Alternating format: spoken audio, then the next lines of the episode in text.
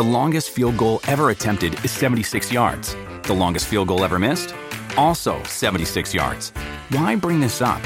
Because knowing your limits matters, both when you're kicking a field goal and when you gamble. Betting more than you're comfortable with is like trying a 70 yard field goal. It probably won't go well. So set a limit when you gamble and stick to it. Want more helpful tips like this? Go to keepitfunohio.com for games, quizzes, and lots of ways to keep your gambling from getting out of hand.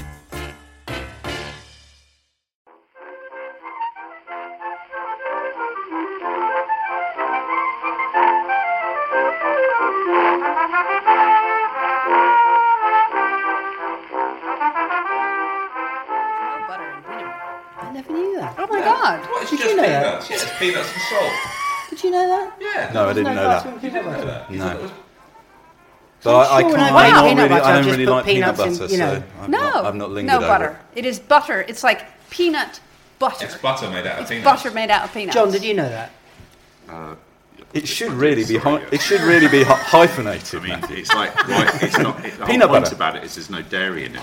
That's why people do. That's the whole point about it. That's not the whole point about it. Well, well, it's one of the points one of about the it points. is that But no, my my my made peanut from butter is nut oil. profound. Pedant butter. yes, yes, yes, yes. Off pat. Hello and welcome to Backlisted. Once again, we're gathered around the kitchen table of our sponsors Unbound, the publisher who brings together authors and readers to create great books. I'm John Mitchinson, the publisher of Unbound. Uh, and I'm Andy Miller. I'm the author of The Year of Reading Dangerously. Uh, hello, welcome to Backlisted, everybody. Uh, this is a podcast where we attempt to give new life to old books. We're joined, as ever, by the uh, author and Labour leadership candidate Matthew Clayton. Hello, Matthew. Hello, Andy. Yeah, Actually, we'll find out whether he's won or not before this I would vote for out. I would vote for Matthew in preference to any other candidates. Uh, true. And um, we're also joined by Erica Wagner. Hey. Hello, very pleased to be here. Uh, Erica is uh, obviously an author and critic, but she's also credited with uh, on her website of being the creator of the world's finest egg-free chocolate mousse, and I'm make- a woman of many parts. and makes her, make, makes her own peanut butter, which is something that has astonished uh, all of us around uh, the table today, but most of all Matthew Clayton. um, anyway, the, we are here. Uh, we will go, go on to. We are here to discuss uh, the Animal Family by a American poet, critic, uh, uh, uh, and author called Andy. Well, now. I would say Until Randall Jarrell. Right, until yesterday, I was wandering around saying Randall Jarrell. Have you heard of Randall Jarrell? I do like Randall Jarrell. But then I was listening to a, a clip of something that we're going to hear a bit later on, and Mr. Jarrell is announced in 1964 as Randall Jarrell. Right. So there is strong evidence that his But name. But not, then um, Erica was saying maybe but not. not incontrovertible evidence, No. you see, because I, being such a polite person, um, never like to correct people when they introduce me as Erica Wagner. I mean, I think it sounds kind of elegant too, Yeah. but I never say it. So perhaps Mr. whoever he was, Jarrell. Jarrell, Jarrell, Jarrell. was being polite to the 92nd You're- Street. Why you're we don't know. It's, it's, And yet, and yet, what I know of Mr. Jarrell Is that he, He wasn't was- inclined to be polite. It's just true. so. it's funny, isn't it? It's very English because we say Leonard Nimoy, but they definitely say Leonard Nimoy uh, in America. And, and also, while we're here, this, there are illustrations in the animal family by Sendak, who in the UK we call Maurice Sendak. That is, of course, incorrect. It's Maurice Sendak. Um, so this is going to be quite the, quite the episode for pronunciation, everyone. Um, but before we get on to uh, the animal family by those people, um, John, what have you been reading this week? Okay, I have been reading uh, a book that was published in 1947 um, uh, called Exmoor Village. Um, it is uh, one of the uh, strange uh, efflorescences from that remarkable, that remarkable thing founded by Humphrey Jennings and Charles Madge and Tom Harrisson, mass observation. And this is, it's just a remarkable book. I declare an interest. One of our, one of our unbound um, authors, makers, creators, Wolfgang Wild, who is uh, the Retronaut, uh, who curates an extraordinary photographic uh, website uh, now hosted on Mashable. um, introduced this book to me last week, and Matthew, and we were both blown away by it. Um, I l- like books, as you know, about kind of rural life because I live in a village. Uh, but this is, the, I think, maybe the most remarkable um, book on a, a village I've, I've seen. It's, it's mass observation goes to the country. So it is, um, it is basically lots and lots of. It's illustrated. I'll, I'll go on to the illustrations in a moment, but it's lots of interviews with villagers about all aspects of their daily lives. There are lists of the newspapers that they take. There's an amazing appendix where they, they do bookshelves, what, what, was, what was found on the bookshelves. It, there are some fabulous, I'll read a couple of very short extracts of, the, of daily routines, but it's also got really remarkable, two really remarkable visual aspects, really remarkable colour photographs. I mean, for 1947, the colour reproduction is um, it's almost Vermeer-like in some And of the, and the images are taken by John Hinde, who's a sort of, well, the UK's most famous postcard photographer, and I guess a kind of Martin Parr of his day, really. yeah, And the and village is called Luccombe. is Luccombe, right? and it's in Yeah. Exmoor, and Yeah. it's uh, it's it's uh, I think now still sort of half owned by the National Trust. But there is also visually, as well as the um, as well as the photographs, there's this remarkable isotape isotype institute set of graphics in the back, a village distance chart. Um, showing you how, how far they were. I mean, and, and then a I brilliant, that from here. and a That's very brilliant, a brilliant thing, a panorama showing the village and sea level, um, showing where all the gardens in the village, and then um, a, a, a wonderful a plan of a typical cottage in Luccombe and how it's all put together. And Did, then um, did mass observation, did they do this with other villages? Well, it's very interesting because it says here it's volume one in a series called British Ways of Life. So you think, oh, I bet there's hundreds. There are only two that were ever pu- published, I think. Um, I could be corrected on that. The second was British Circus Life, which seems like a pretty weird. I'm, I'm By so Lady I'm so- Eleanor Smith. by Lady Eleanor Smith and, and uh, edited by W.J. Turner. Uh, W.J. Turner was known as a music critic. The Wow. it's a mysterious, Well, I- it's a I like mysterious, Run, strange don't, product. run, a- don't walk to your computers, listeners, to I see think what it's- copies are I think it is after because, we um, scalp the lot. I think it's a spin off from the Britain in Pictures series. Well, I- so Collins did that Britain in Pictures series, Yeah, which is but a way it- it- it- bolstering the nation. the Sure, I think there's a lot about. Same format. There is a sort of. Uh, uh, I mean, I've, I've read around the book. I mean, there's an interesting thing that happened is that in 1988 they went back to Luccombe using this book and made a sh- short series of documentaries. But um, the whole mass observation thing was remarkable. It was, it was essentially a bunch of Oxford and Cambridge educated young men being sent into uh, into sort of um, Yeah. in- into uh, neighbourhoods, working class To, neighbourhoods. bor- to borrow the to borrow a phrase from the comedian Stewart Lee, it's a well-meaning Stasi. Yeah. um, so Stephen, Spe- Stephen It's sort of it's sort of you know spies in tank tops going around taking notes about people on X. I mean, famously, famously, the, the, the, the William Empson was a the, the, the great literary critic. Um, uh, uses of pastoral um, was a, was one of them.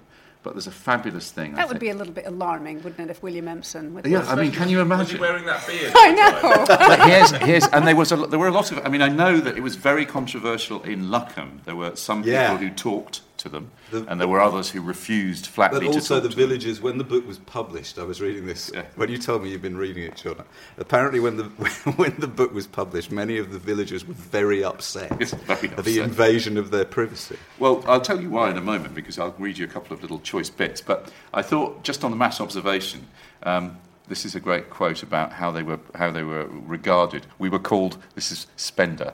Uh, Stephen. We were called spies, priors, mass eavesdroppers, nosy parkers, peeping toms, lopers, snoopers, envelope stealers, keylo- keyhole artists, sex maniacs, sissies, and society playboys. it doesn't sound like a brilliant, you know, because it's weird. We have such a positive view now of mass observation, and it was one of these remarkable things, a bit like Pevsner or the Ordnance Yeah, Survey. yeah, yeah. Aren't we clever? But at the time, it was massively controversial because the English Keyhole artists I mean, is keyhole brilliant. artists is great, isn't it? that sounds like a Hoxton band. Um, it, Yeah, it, does, does. doesn't it? keyhole yeah, keyhole artists. artists. Anyway, th- there are some bits of there are some fabulous bits of dialogue. I mean, it's it is quite. A, it, I mean, it, it's I love it. It is quite an odd book. And it's the- a brilliantly um, accurate portrait. I mean, there are there are some fabulous uh, pictures of people in, but it's, it's there are some great bits of dialogue as well. I, I, mean, went it's, to it's the, I went to the University of Sussex, and uh, the Mass Observation Archive was, and I think still is, held Yeah, at Sussex, there. isn't it? Near you, I went to Matthew. last year. Yeah.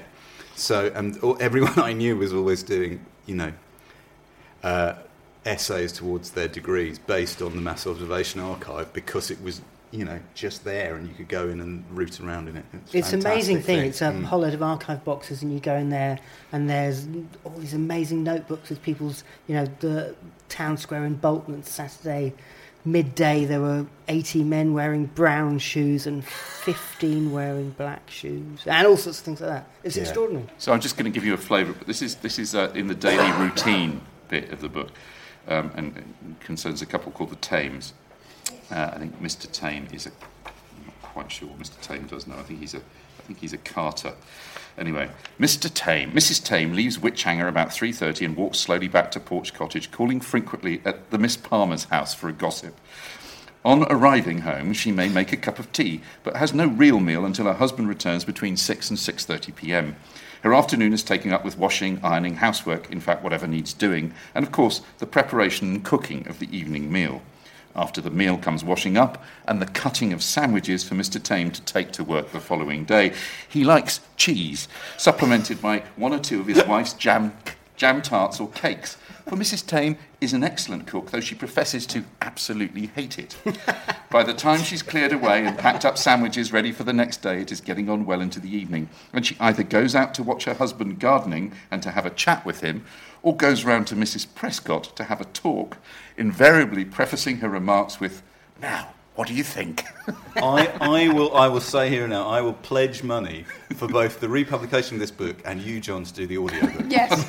well, that's very sweet. But it is full, honestly, it is remarkable. It's remarkable because the information in it is remarkable, but it's also remarkable because you think, what is this? It's really quite odd. It is quite odd. It's quite. Yeah. There's a strange.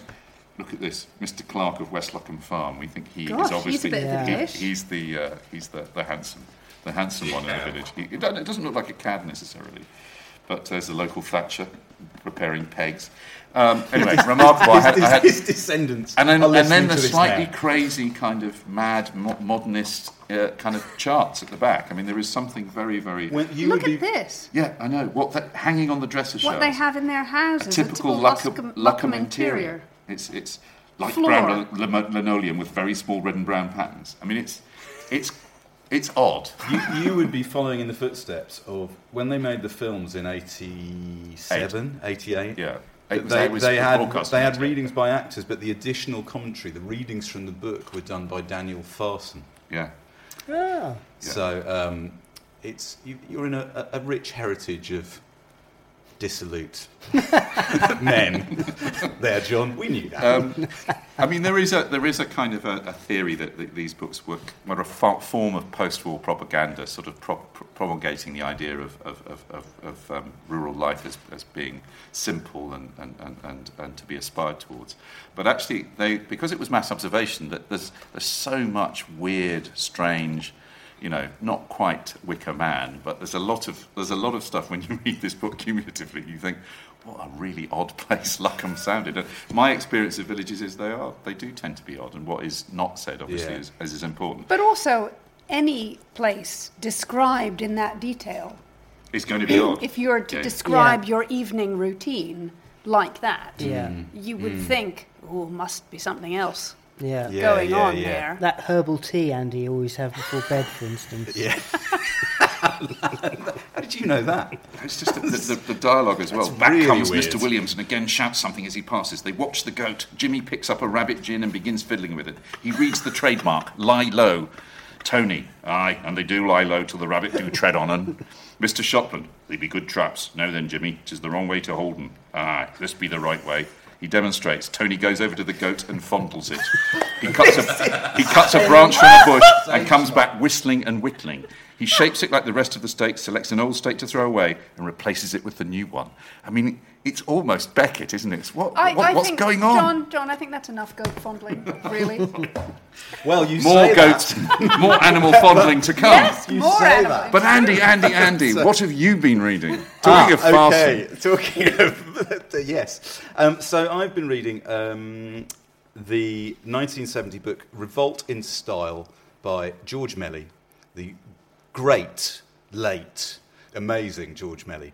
And the reason that I've been reading Revolt into Style uh, a book about the pop arts in Britain in the 1960s is I was very uh, kindly asked by um, some academics from UEA and the University of York uh, to go and talk at a day long symposium about uh, the popular culture of the 1960s and what the popular culture of the 1960s means now, 50 years later, here in the 21st century.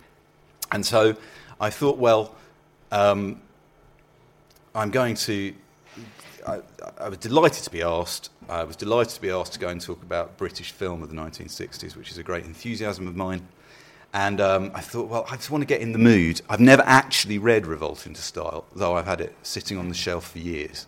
So I, I thought, okay, well, I'll, I'll, I'll, I'll bundle through it before I go to the uh, symposium. And I was totally blown away by it. I, I cannot recall reading something that has entertained me page to page so much for such a long time. Uh, because, here's the thing, it's written by George Melly. Uh, uh, who's, So- who's a master prose stylist, isn't he? I, I've got. A, I'm going to read a couple of bits Master here. and then- stylist, I can't Master stylist. yes, he is. He, he, he, in the introduction, the introduction is written in December 1966, and he's obviously got an eye on 1970, four years ahead, and he's thinking to himself, "I'm living in the middle of a decade which is going to require a statement as soon as it's over." And I'm the guy to deliver I'm the it. guy, yeah. You know, it, but which you, so he's so he's already been thinking about this, and he is he he he sets the book up as a response to the uses of literacy by Richard Hoggart. Now, I read the uses of literacy by Richard Hoggart last year. Very important book about popular culture in Britain rather than pop culture in Britain, and Melly is very keen to make the difference. And when I read the uses of literacy last year, I thought, well, this is quite good. But equally, it's written in the late 50s, Yeah. and Richard Hoggart doesn't know what's just around the corner, and what's just around the corner is the Beatles, who he must have hated for ruining Yes, everything. He's closer For- to mass observation Yes, in his but he, of, but he know- has a very clear sense that popular culture is something that is not imposed from above, that is created by working class communities, that is under threat from American pop artists trying to sell junk to the working classes. Therefore, as I say, the Beatles are coming, the Beatles are coming. That's going to ruin everything because they are, of course, working class people making their own culture, which sweeps the world. So, here's George Melly writing about the use of literacy in December 1966, and this made me laugh out loud. At about the time that rock and roll had begun to attract some attention, Richard Hoggart was correcting the proofs of the uses of literacy, that warm, perceptive, occasionally sentimental monument to the working class culture of his youth. Throughout the book, Professor Hoggart expressed his concern at the way things were going. He saw the old simple minded but honest standards on which popular culture was based threatened by cynical forces bent on manipulation for profit. Towards the end of the book, he becomes more and more agitated, running round his subject like a sheepdog who senses some danger to his flock but isn't sure what it is or where it will come from. he growls now at the increasing sophistication of working class magazines, now at the sex and violence paperbacks of the period. It was natural that he shouldn't have realised that the quarter from which the danger was to come was a Soho coffee bar, where an ex merchant navy steward called Tommy Hicks had begun to arouse considerable, if as yet local, enthusiasm by imitating Elvis Presley. And Tommy Hicks was Tommy Steele. Tommy Steele. And this is a thing that um, uh, Mc- Colin MacInnes, who we did a few weeks ago in relation to Absolute Beginners, he, write, he wrote a brilliant essay in England Half English about the effect of Tommy Steele.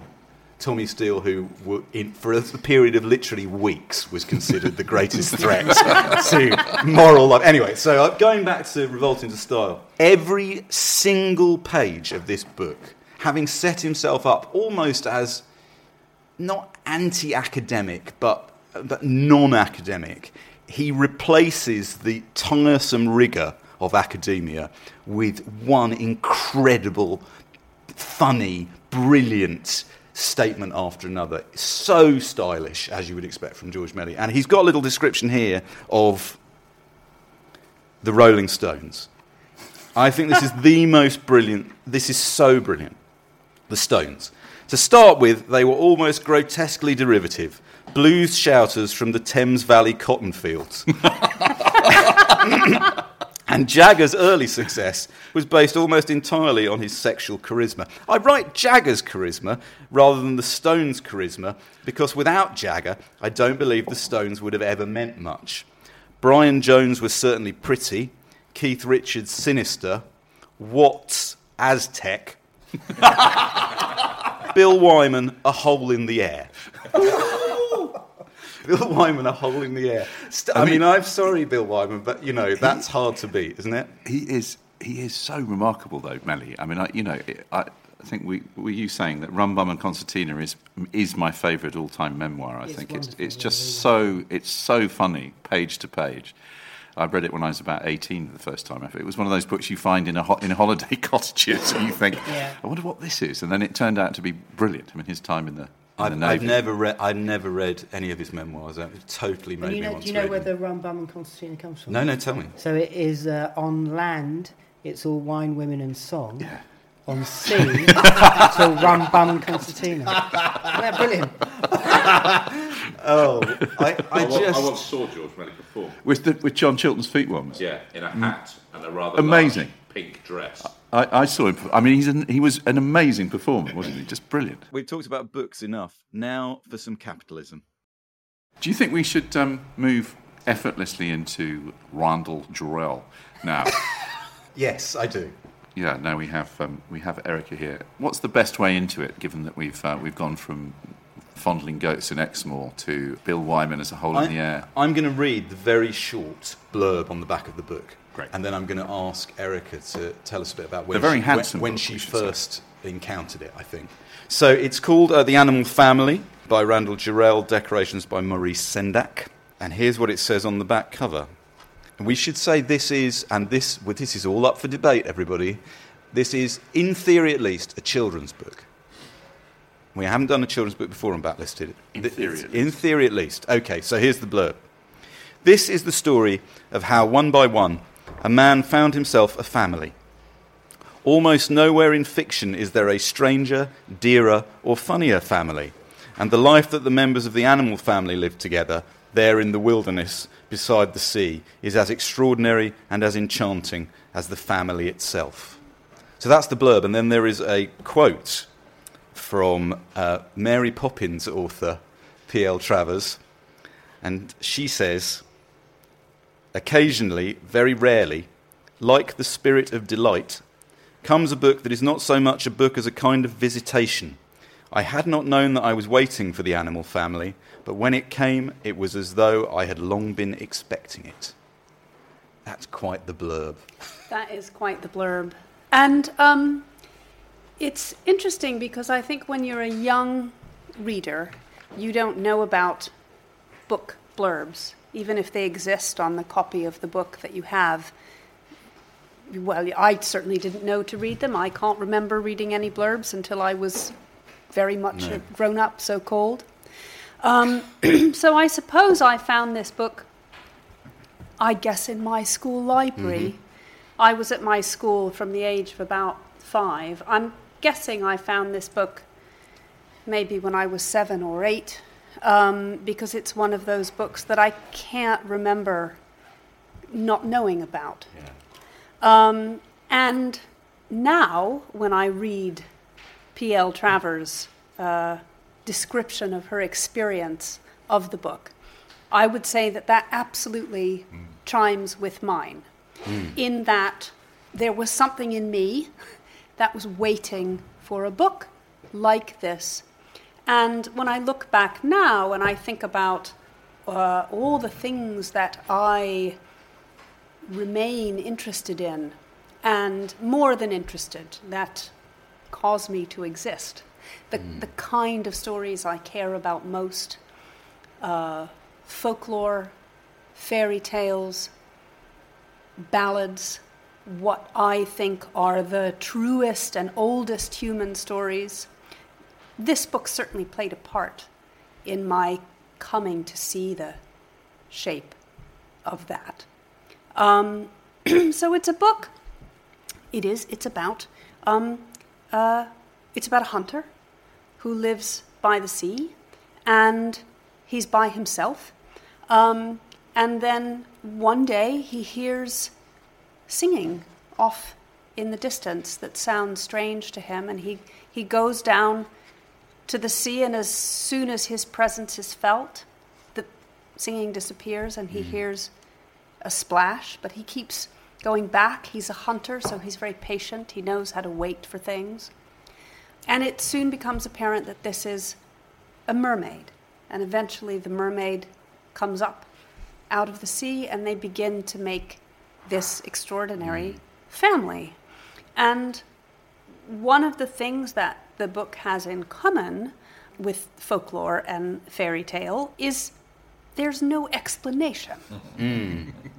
All of this just happens in a way that's so clean and so clear that there's simply no space in this story to think how how yeah. how does she walk. how does she breathe how is it safe to have a bear come and live with you actually one of the things that, that happens in this story i only realized returning to it with the bear a bear becomes kind of their child the bear cub comes into their house via a scene that's very similar to what happens in The Revenant. I thought just that, and felt and felt bad for thinking so. With, with really different results. You know? Really different. You'd have to say, of all the books I've ever read, this is the furthest from the Revenant. Yes. that I- Yeah, and yet Erica, true. oddly similar. Yeah, so, there is definitely a um, elemental quality. I was interested what you were saying about the things that in the in the story. It's wonderful. The story is wonderful. Okay, so that's the first thing. I'd I'd never heard of it. It's illustrated by Sendak. My wife is a great Sendak fan, and I said to her, "Do you know this book?" And she said, at first she said no, and then she said, "Wait a minute, I think I've got another book by um, Jarrell called Fly by Night, which I have here." Um, because of the Sendak illustrations. But I, I'd never, I'd never heard of it. Um, and one of the things that was really struck me about it is the um, dreamlike nature of it. And I've been doing my uh, my research and my reading about Jarrell, and he, he dreams were a, an incredibly important thing for him in his poetry and in his criticism and in how he judged a short story or a poem, and indeed how he wrote this book. And he, he won the National Book Award in 1960 for his fourth collection of poetry, which is called The Woman at the Washington Zoo. And in his acceptance speech, he finishes his acceptance speech by saying, Poetry, art, these two are occupations of a sort, and I do not recommend them to you any more than I recommend to you that tonight you go home to bed and go to sleep and dream. You know, he, for him, there's a real brilliant zone of creativity and dreaming and unshackling the, the, the, the mind so that it can wander where it wants to. And some of the things about the animal family are you can see that as a, as a fascinatingly as an idea worked through in the aesthetic of the book. It's, it's interesting that where there are, where I mean, the, to, to some extent, the, the book is an, an idyll. Um, the hunter finds a mermaid. Together, they find their first sort of member of the family, which is a bear cub, which grows um, with hilarious consequences to a full sized bear. Um, then a lynx, and then finally a, a baby boy. But insofar as that there is any kind of injection of, of kind of troublesomeness into the uh, into the idyll, it's through dreams. You know, the, the, the hunter has dreams that that, that trouble yeah, that yeah. trouble him. So, um, I mean, And he I- also has memories. Memories, There's yeah, there's yeah. the absence of his of his own family, which is of his really of important. his parents, Yeah, yeah. um, and which, although he's presented as content, yeah, there are, you're also aware that there's something yeah, gnawing away that's not quite right. Erica, have you have you got something that you could read for people just to give them a Yes. a sense of how the book is written? Um, and one of the things, again, when you return to a book that you loved as a child, and I think also when we're children, we're less embarrassed about just reading the same thing over and over and over. And I read this book until it fell apart. Mm-hmm. And then you don't read something for a long time, and you realize that all the words are still there inside you. It's the most It extraordinary for- it is- it- thing. It, has become part of you. you That's know, right. yeah. And so all of these descriptions, I already had the, the pictures. I'd made the pictures long Mm, ago, and I just called them up again. And um, this is from when the, the mermaid um, comes to live with the hunter, um, but she has to adjust to life on land. They first have to learn to, to talk to each other, um, and then uh, they have to figure out how they can bridge their differences. And she likes to bring him things from the sea. The best thing she brought them was a ship's figurehead they put up over the door. It was all covered with barnacles and clams and mussels. But when they had scraped those off, you could see the paint even. It was a woman with bare breasts and fair hair who clasped her hands behind her head. She wore a necklace of tiny blue flowers and had a garland of big flowers around her thighs. But her legs and feet weren't a woman's at all, but the furry, delicate, sharp hooved legs of a deer or goat, and they were crossed at the ankles as if the bowsprit that she held up with her head were no weight at all for her. Her cheeks were rosy, as if the wind of the ship's sailing had flushed them, and her blue eyes stared out past you at something far away. More even than she hated cooked things, the mermaid hated anything sweet. Once the hunter persuaded her to try some berries. She sniffed uncertainly at them, put them in her mouth, and then spat them out, exclaiming, They're ugly, ugly, all gummy and blurry. How hmm. can you eat them? And, um, you know, I think that's such a, just those two paragraphs um, give a sense of his clear, beautiful description, but also the kind of poetic resonances that he sets up in the way this figurehead echoes the mermaid without it ever being said that she's a woman. We, we don't hear a Yeah. great deal in the story about the lower half Yeah, yeah. of the mermaid, mm-hmm. except that she is a mermaid. But here is this divided woman. And then there are just these wonderful differences that he imagines that you would never have eaten anything sweet if you mm. always lived under the sea. And again, I think the thing about a real poetry is when it sounds like something you always knew. So the taste of berries is blurry. Yeah, that I think is blur. So great. wonderful. He's so good as well at setting up that um, you never you never go with her into the sea, No. though she's that she you- you're told that she visits uh, and spends time with her kind back in the sea. And that it's quite dull because it never changes Yeah, the it's so good. At, And she, I mean, it makes you think. right? I mean, it's remarkable, and the precision. I mean, you know, obviously he he he, he is a poet, so that the, the descriptions have a precision to them, which is which is remarkable. But also, he's not going to help you. You know, you you you have to, which I'm sure is why it's such a uh, such a, a kind of a, a book that will last because you have to do the work yourself. You have to fill in the gaps. I love also there's a little bit that I was reading earlier about we were talking about that sense, slight sense that he is different. At the beginning, at least, they're they're different. Whenever anything reminded the hunter of his father and mother, you could see that he missed them and longed to have them alive again. The mermaid would tell him about her childhood and her family and her sister, the dead one, but she never seemed to want any of it back. The hunter said, puzzled, Don't you wish your sister was still here? The mermaid answered, She was then. Why do you want her to be now, too? The hunter remembered that he'd never seen the mermaid cry. He thought with a little shiver, Do mermaids cry?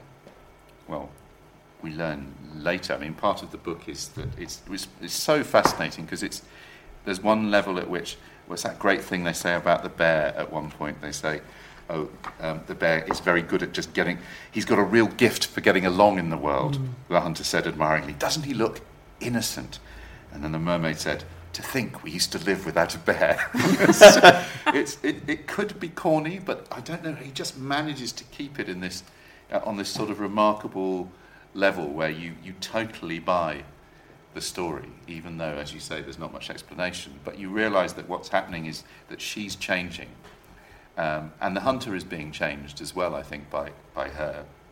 And the relationship with nature, which on one level ought to, you know, nature is unknowable, it becomes, and, and both the lynx and the bear in different ways are sort of unknowable. But there's, it's, I, I have to say, uh, um, it is, well, maybe we talk a little bit about the fact that it, why isn't it better known in the UK? It's, it seems remarkable that it isn't.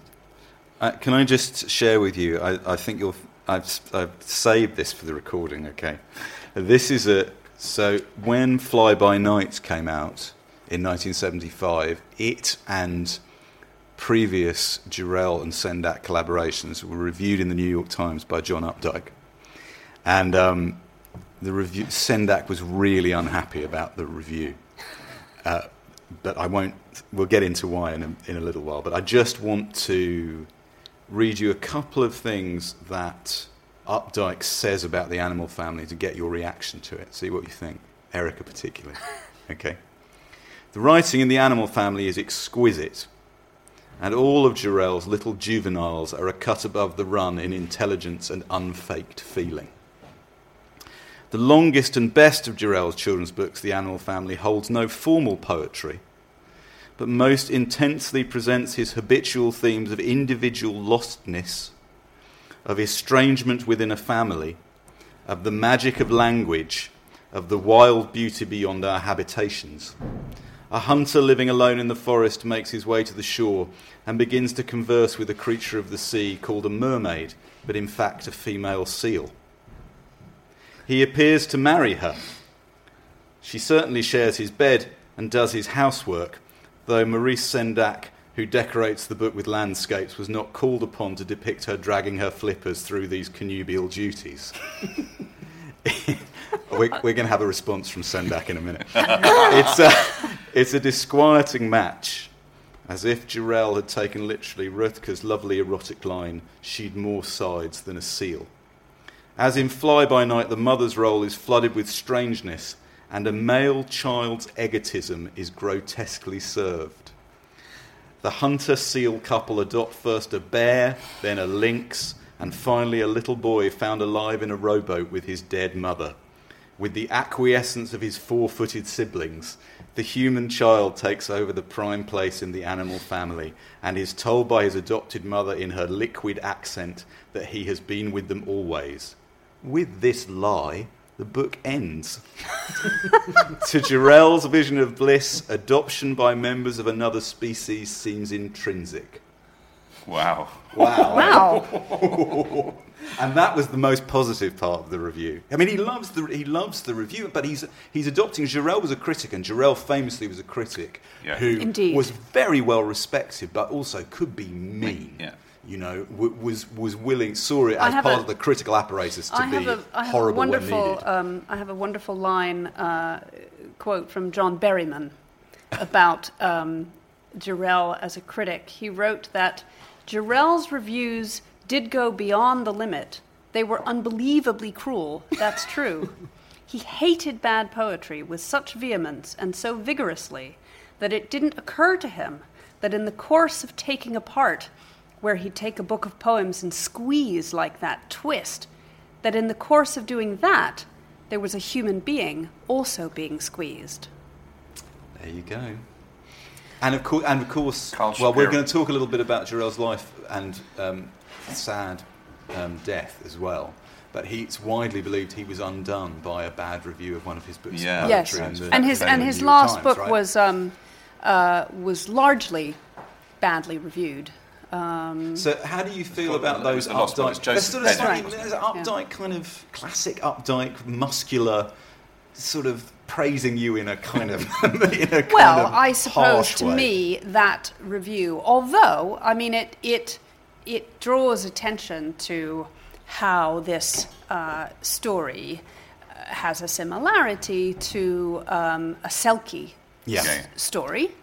um, the line between mermaids and selkies, who are seal people, um, uh, is a thin one, but I, I think that's wrong um, because selkies um, are, are human Yeah. on land, and then they are seals when they return to the Mm, water.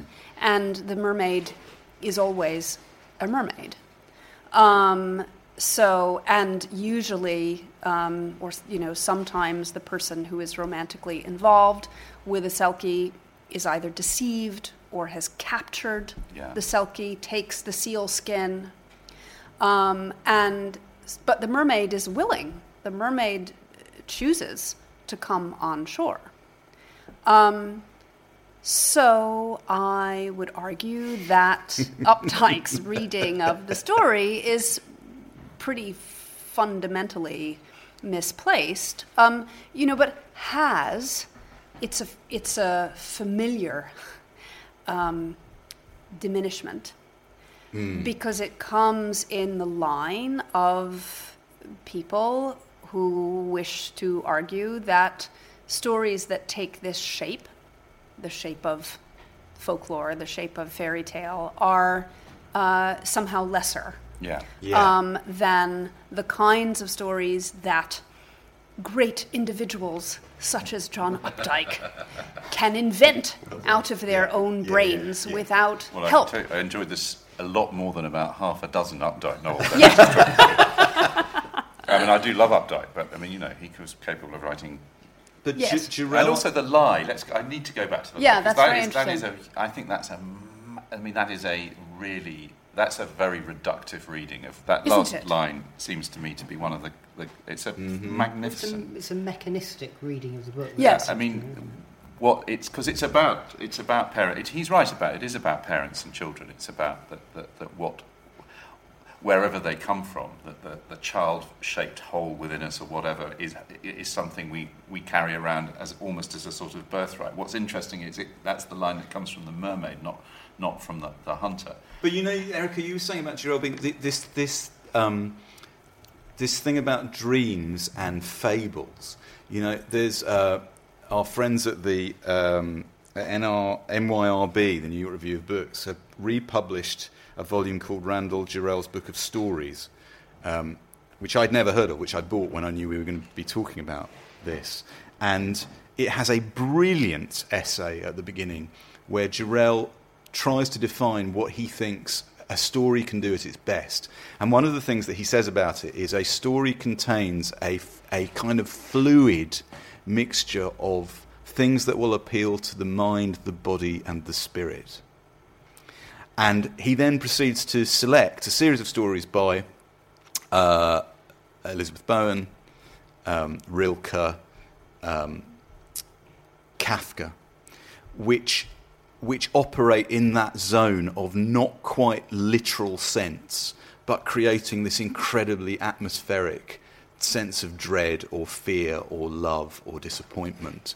It's the most fantastic. I strongly recommend it to people who are listening. This book. It's it's such a clever way of approaching a volume of short stories, and um, I found a little quote as well about he loved Kafka. I think Kafka was, if not his favourite writer, one of his favourite writers. And it applies. This applies to the stories and the poetry, but the criticism as well. This, this, there's a phrase in here I absolutely love. He says Kafka's whole method is rooted in the immense complication of our whole society.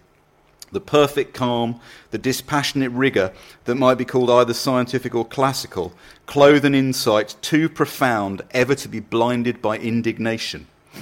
In Kafka, there is an unexampled extension of the methods of comedy to the material of tragedy.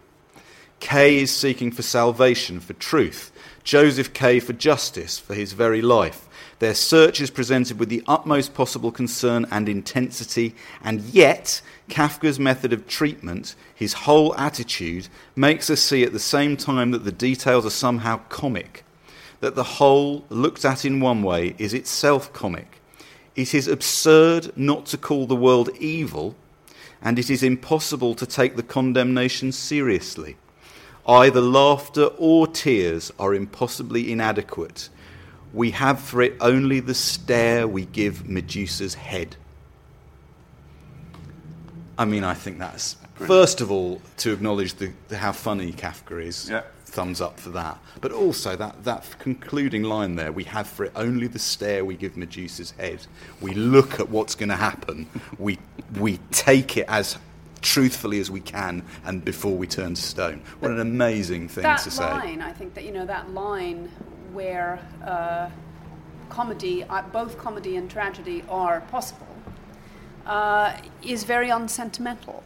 And one of the things I I love about this book is I think it is unsentimental. Um, while it's warm, um, of course it's warm. There are there are elements in it um, that have that again the sort of plain brutality Yeah, of yeah. the fable, and I think that's something. Um, you know, I think it's worth talking about um, Maurice Sendak a bit. Um, I think that is something. Um, although again, when I was, um, you know, when I came to this as a as a child, I don't think I was even aware that these wonderful drawings um, were by the same person who wrote Where the Wild Things Are. I Well, thi- only this came book was published in 1965. Yes. And Where the Wild Things Are is 60. It's the same kind of time. 63, Yeah, I it's the think. controversial author of Where the Wild Things Are That's Are. right. Because we were talking about earlier on when Where the Wild Things Are is first published. It's, Yes. it's not scandalous, that's wrong. But, but there's a, f- a famous review in Publishers Weekly that says, well, the illustrations are marvellous, but don't leave your child alone with the book. That's right. because it will give them terrible nightmares. The style of writing in that book, you could almost lift any sentence out of it, and it would fit perfectly into a Morris Sendak book. Yes. I think. Yes, I Shall I- suppose the sentences And are the- maybe the a little longer. Are, the Yeah. illustrations Yes. are pretty wonderful. 'cause we've Yes. got, They're amazing. Can I mean, I Some of them are. That's a bear, isn't it? Don't you think? Ah, well, can I just. I'm going to just read you from an interview with Sendak Oh yes. About this book, The Animal Family. Um, he had refused on a first reading to consider doing the artwork. Quote, It seemed to me impossible and dangerous. There are certain books I cannot illustrate, books which, in my opinion, should never be illustrated. This was one of them, because the images were so personal and so graphically created in the writing that Jarrell didn't need me. We discussed the book together, and he still wanted something of my contribution, though he believed what I said. So we decided not to illustrate the book, but to decorate it, which is in fact the word we did use. Rather than try to depict anything specific, I thought of his book almost as if each chapter represented a different theatrical setting. These settings were my personal landscapes of what Jarrell was talking about. There is nothing animate in them. Some readers claim to see animals and other creatures, even people, but nothing of the kind is there. They are simply black and white landscape settings for each chapter of the book. Um, and then he goes on to say, um, we should also say that this book is is is um, the type is set very small and central on each page. Yes, there's a lot of white Um, space. Beautiful. Um, so, so the, the, the second way in which this particular work was illustrated had to do with design. The book is about family, not having and then having a family on an island. Sendak and Jarrell decided to place the text in small contained blocks at the centre of each page. Quote, the words would then look like a tight little island, Sendak explained, surrounded by extremely wide white margins representing the world outside. The squarish, fat shape of the book itself became the family's little house. That's that- so wonderful. Isn't that brilliant. wonderful? That is brilliant. That is great. Um, you know, so the, the idea, fabulous. the idea that everything was so carefully considered. Yeah. Um, in Fly by Night, which is the other book that I have here, that um, that was not published for ten years after His death. Uh, after his death. Although he had finished the manuscript, Sendak couldn't find a way that he was happy with illustrating it, and he talks about how he didn't want to um, do a disservice to it. He thought it was so full of potential and so full of what Jarrell would have wanted that he had to wait till he could find a way to do it. And actually, it's the illustrations for that book that Updike is particularly unkind about. Um, and we would have a stronger rebuff to Updike had we time um, to do that. Um, I know time's getting on. We do want to hear this little clip, don't we? yes. Okay, so so the poetry. So we're talking about Jarrell. He was a critic. He was a poet, and um, um, Stephen Burt said of his poetry that Jarrell's best known poems are poems about the Second World War, poems about bookish children and childhood, and poems in the voices of aging women. um, and we have a clip here from Jarrell um, reading at the 92nd Street Y in New York in April 1963. Uh, two weeks, I looked it up, two weeks before Bob Dylan plays the New York Town Hall. this is how, what a thing of history this is. So we have a little clip um, of uh, Jarrell reading an excerpt from a poem called A Street of Sunset. And it's about a little boy reading a copy of Amazing Stories magazine and being gripped by it. That night, as I lie crossways in an armchair reading amazing stories, there's a long parenthesis, and may I make a little motion to show where the parenthesis starts and then finally stop it? So here the child is in an armchair reading Ameri- amazing stories. Just as long before I'd lie by my rich uncle's polar bear on his domed library's reflecting floor in the last year of the First World War and see a poor two seater being attacked by four triplanes on the cover of the Literary Digest and the camel coming to its aid. I'd feel the bear's fur warm and rough against me.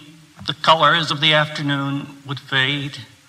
I'd reach into the bear's mouth and hold tight to its front tooth and think, I'm not afraid.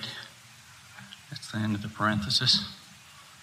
There off sunset, in the lamplit starlight, a scientist is getting ready to destroy the world. It's time for you to say good night, Mama tells me. I go on in breathless joy. Remember, tomorrow is a school day, Mama tells me. I go on in breathless joy.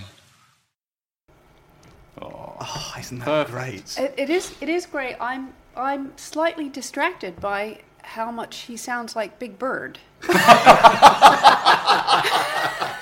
When the poetry dried up.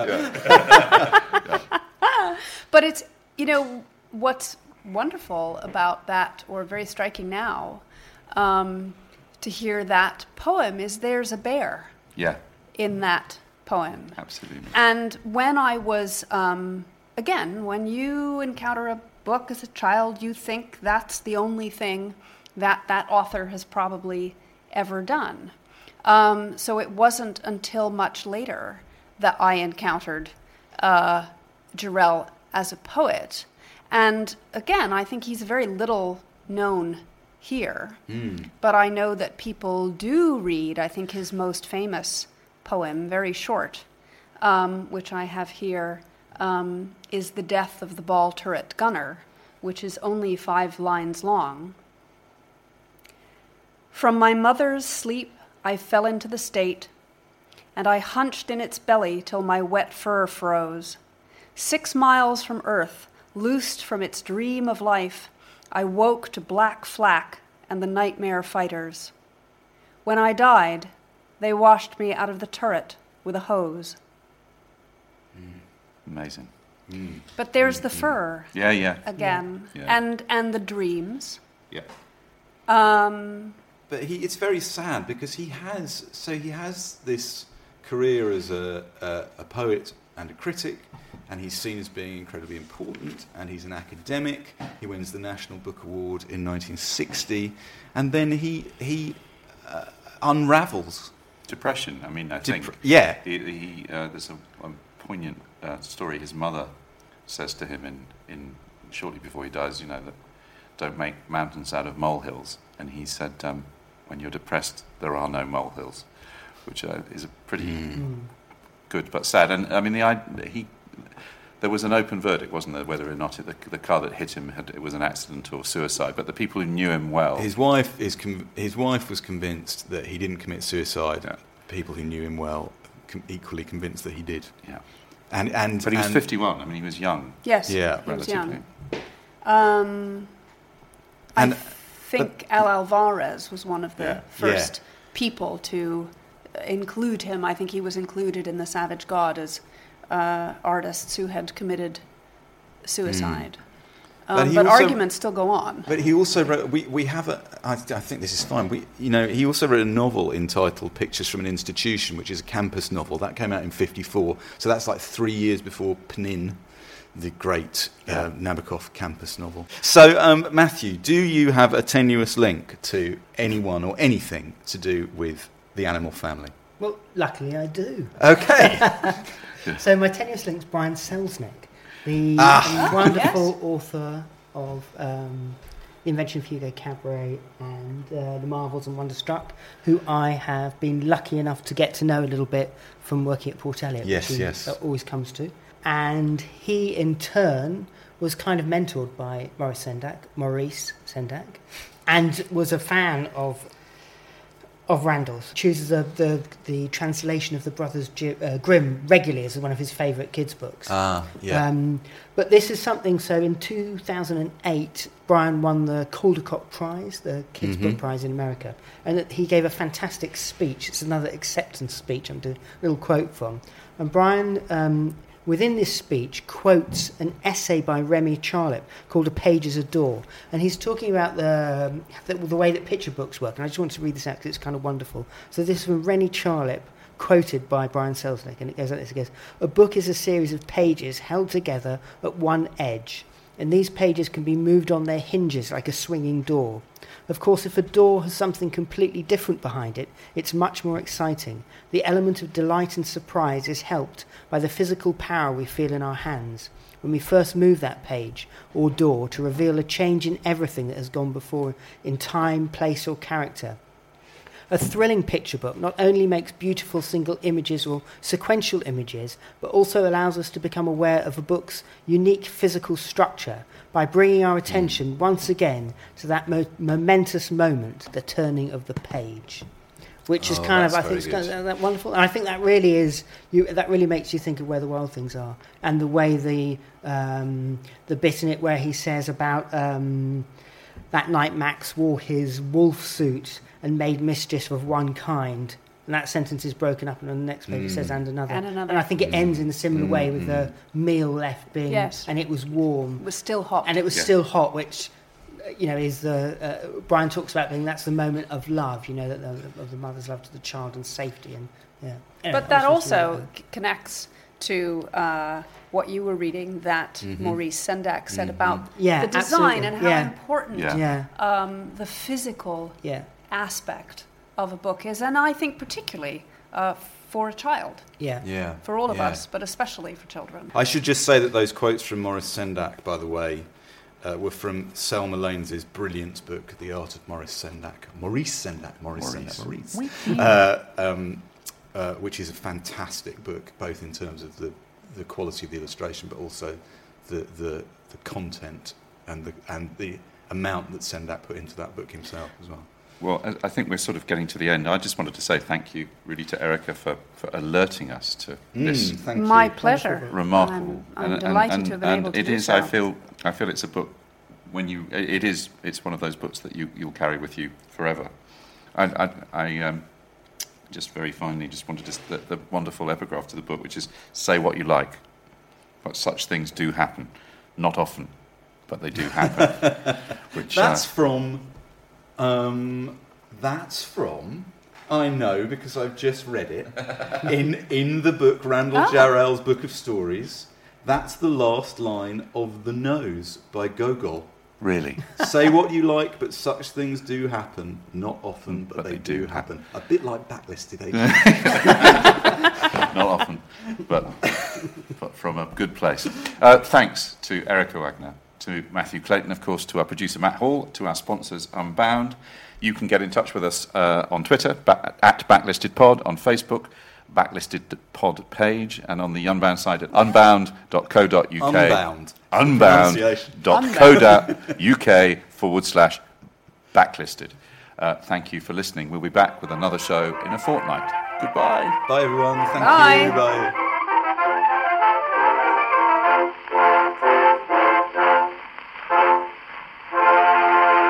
If you prefer to listen to Backlisted without adverts, you can sign up to our Patreon. It's www.patreon.com forward slash backlisted. as well as getting the show early, you get a whole two extra episodes of what we call Locklisted, which is Andy, me, and Nikki talking about the books, music, and films we've enjoyed in the previous fortnight.